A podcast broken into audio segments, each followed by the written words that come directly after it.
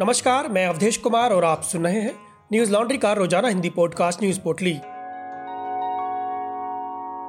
आज है 29 जनवरी, दिन शनिवार।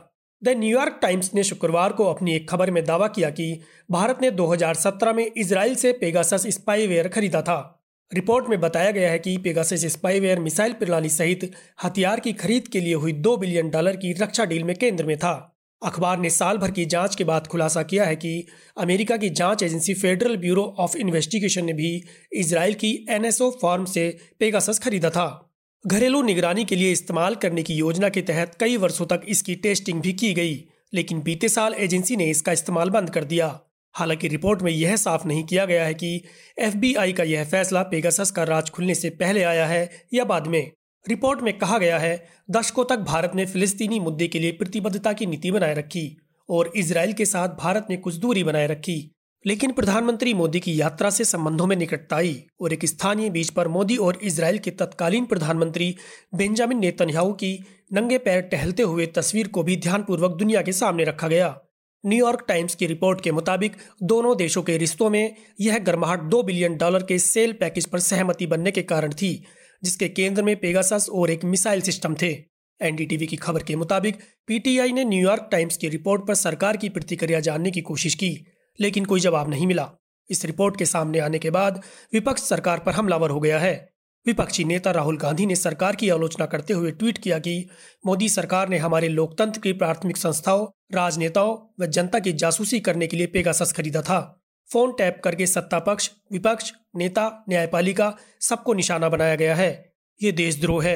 मोदी सरकार ने देशद्रोह किया है। वहीं यूथ कांग्रेस के अध्यक्ष श्रीनिवास बी.वी. ने ट्वीट किया कि डिफेंस डील के रूप में भारत ने 2017 में इजराइल से पेगासस खरीदा।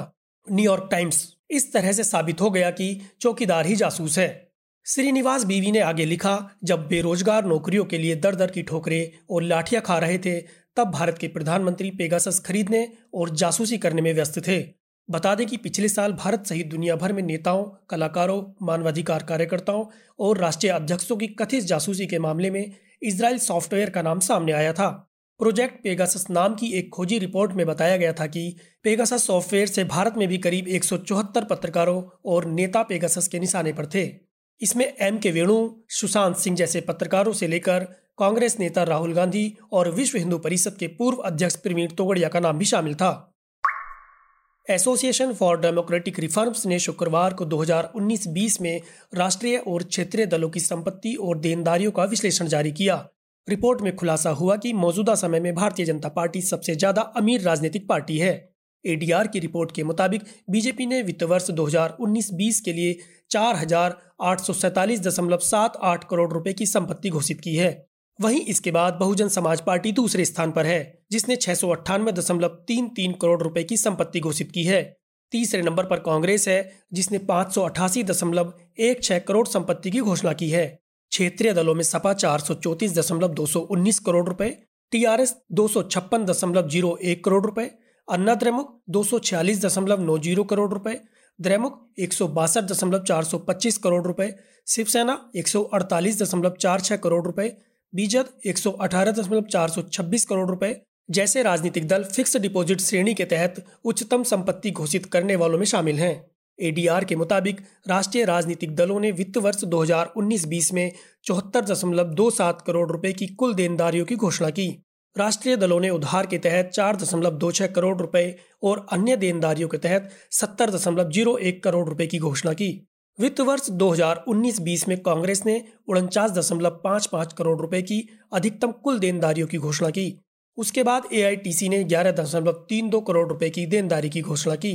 ADR के विश्लेषण के मुताबिक क्षेत्रीय दलों ने वित्त वर्ष 2019-20 में उधार के तहत 30.29 करोड़ रुपए और देनदारियों के तहत 30.37 करोड़ रुपए की घोषणा की है, जिसमें TDP ने 30.342 करोड़ रुपए की अधिकतम कुल देनदारियों की घोषणा की। इसके बाद DMK ने 8.05 करोड़ रुपए की देनदारी की घोषणा की है। ऐसे में कांग्रेस पार्टी के राष्ट्रीय प्रवक्ता और नेता रणदीप सिंह सुरजेवाला ने बीजेपी पर तंज कसते हुए ट्वीट किया कि साल 2013-14 में बीजेपी की संपत्ति 780 करोड़, साल 2019-20 में बीजेपी की संपत्ति 4,847 करोड़ रुपए थी। देश का गरीब मध्यम वर्ग और गरीब हो रहा है। केवल बीजेपी की संपत्ति बढ़ी 550%। और हम दो हमारे दो की बढ़ी लाखों करोड़, यही है न्यू इंडिया का मोदी मॉडल। देश वाकई बदल रहा है।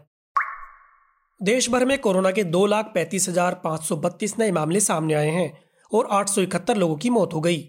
इसी के साथ कोरोना के मामले बढ़कर 4,08,58,241 हो गए हैं और मरने वालों का आंकड़ा 4,93,198 पहुंच गया है।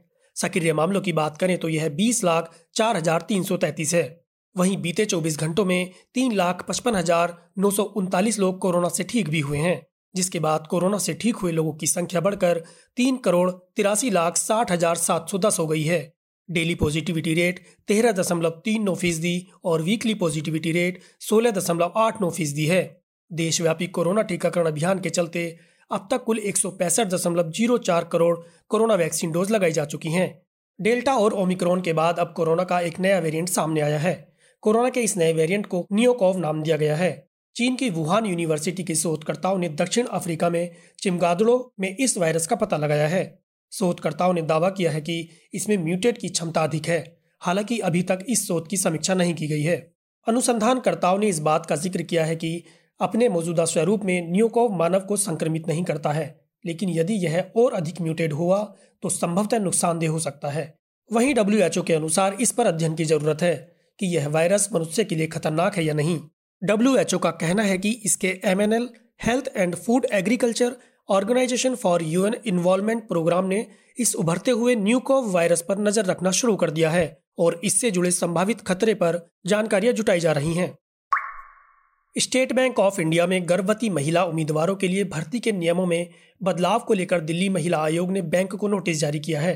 दरअसल हाल में ही SBI ने महिला उम्मीदवारों की भर्ती के लिए नियमों में कुछ बदलाव किए हैं। बैंक के मुताबिक नए नियमों के तहत भर्ती के समय 3 माह से अधिक गर्भवती महिला उम्मीदवारों को स्थायी रूप से अयोग्य माना जाएगा। यह प्रसव के 4 महीने बाद बैंक में शामिल हो सकती हैं।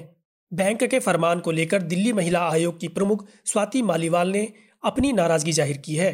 दिल्ली महिला आयोग ने नोटिस जारी कर SBI से इन दिशा निर्देशों के गठन के पीछे की प्रक्रिया और मंजूरी देने वाले अधिकारियों के नाम बताने को कहा है। स्वाति मालीवाल ने ट्वीट पर नोटिस की कॉपी शेयर करते हुए लिखा कि ऐसा लगता है कि स्टेट बैंक ऑफ इंडिया ने 3 महीने से अधिक गर्भवती महिलाओं को सेवा में शामिल होने से रोकने के लिए दिशा निर्देश जारी किए हैं और उन्हें अस्थायी रूप से अयोग्य करार दिया है। यह भेदभावपूर्ण और गैरकानूनी दोनों है। हमने उन्हें नोटिस जारी कर इस महिला विरोधी नियम को वापस लेने की मांग की है। स्वाति मालीवाल द्वारा ट्वीट किए गए नोटिस में दिल्ली महिला आयोग ने कहा कि SBI ने 31 दिसंबर को एक सर्कुलर में उन महिला को काम करने में शामिल होने से रोक दिया है जो नियत प्रक्रिया के माध्यम से चुने जाने के बावजूद 3 महीने से अधिक की गर्भवती हैं। नोटिस में लिखा है कि यह बहुत गंभीर मामला है। यह कार्यवाही भेदभाव और अवैध प्रतीत होती है, क्योंकि सामाजिक सुरक्षा संहिता 2020 के तहत प्रदान किए जाने वाले मातृत्व लाभों के विपरीत है।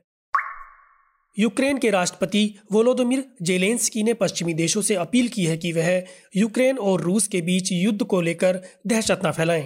राष्ट्रपति ने पत्रकारों से कहा कि आक्रमण कभी भी हो सकता है। ऐसे में चेतावनियों से यूक्रेन की अर्थव्यवस्था पर बुरा असर पड़ रहा है। एक प्रेस कॉन्फ्रेंस में उन्होंने कहा कि सम्मानित देशों के नेताओं की ओर से चेतावनी जारी की जा रही है कि जैसे कल ही युद्ध होने की आशंका है। इससे दहशत का माहौल बनता है। वहीं दूसरी ओर व्हाइट हाउस के प्रवक्ता एमिली हॉर्न ने राष्ट्रपति के हवाले से कहा कि संभावना है कि रूस फरवरी में यूक्रेन पर हमला कर सकता है। उन्होंने यह सार्वजनिक तौर पर कहा है और हम कई महीनों से इसकी चेतावनी दे रहे थे। BBC ने एमिली के हवाले से लिखा कि यूक्रेन के राष्ट्रपति के साथ बातचीत में राष्ट्रपति बाइडन ने कहा कि अगर रूस यूक्रेन पर हमला करता है तो अमेरिका और उसके सहयोगी रूस को जवाब देंगे। हालांकि रूस लगातार इन दावों को गलत बताता रहा है। रूस की ओर से बार बार यही कहा जा रहा है कि यूक्रेन पर हमला करने की कोई योजना नहीं है। बता दें कि बुधवार को दोनों देशों के बीच सीज फायर को लेकर सहमति भी बनी थी। दोनों पक्षों ने फ्रांस की राजधानी पेरिस में बातचीत की थी और 8 घंटे तक चली इस बातचीत में दोनों पक्षों ने युद्ध को समाप्त करने के लिए बिना कोई शर्त रखे सहमति जताई थी। न्यूज लॉन्ड्री 100% विज्ञापन मुक्त प्लेटफॉर्म है, जिसका मतलब है कि हम किसी भी सरकार या कॉरपोरेट से विज्ञापन नहीं लेते। हम आपके समर्थन से चलते हैं। हम ऐसे ही स्वतंत्र होकर काम कर सकें, इसके लिए न्यूज लॉन्ड्री को सपोर्ट करते रहिए। गोवा, मणिपुर, पंजाब, उत्तराखंड और उत्तर प्रदेश विधानसभा चुनावों से जुड़ी खबरें आप तक पहुंचाने के लिए न्यूज लॉन्ड्री की टीम ग्राउंड पर है। हमारे एनएल सेना प्रोजेक्ट को सपोर्ट कीजिए ताकि हम स्वतंत्र होकर जनहित की खबरें आप तक ला सकें। हमारे एनएल सेना प्रोजेक्ट को सपोर्ट करने के लिए हमारी वेबसाइट hindi.newslaundry.com पर जाएं और गर्व से कहें, मेरे खर्च पर आजाद है खबरें। आज बस इतना ही। आपका दिन शुभ हो। नमस्कार। न्यूज लॉन्ड्री के सभी पॉडकास्ट टिचर, iTunes और दूसरे पॉडकास्ट प्लेटफॉर्म पे उपलब्ध हैं। खबरों को विज्ञापन के दबाव से आजाद रखें। न्यूज लॉन्ड्री को सब्सक्राइब करें।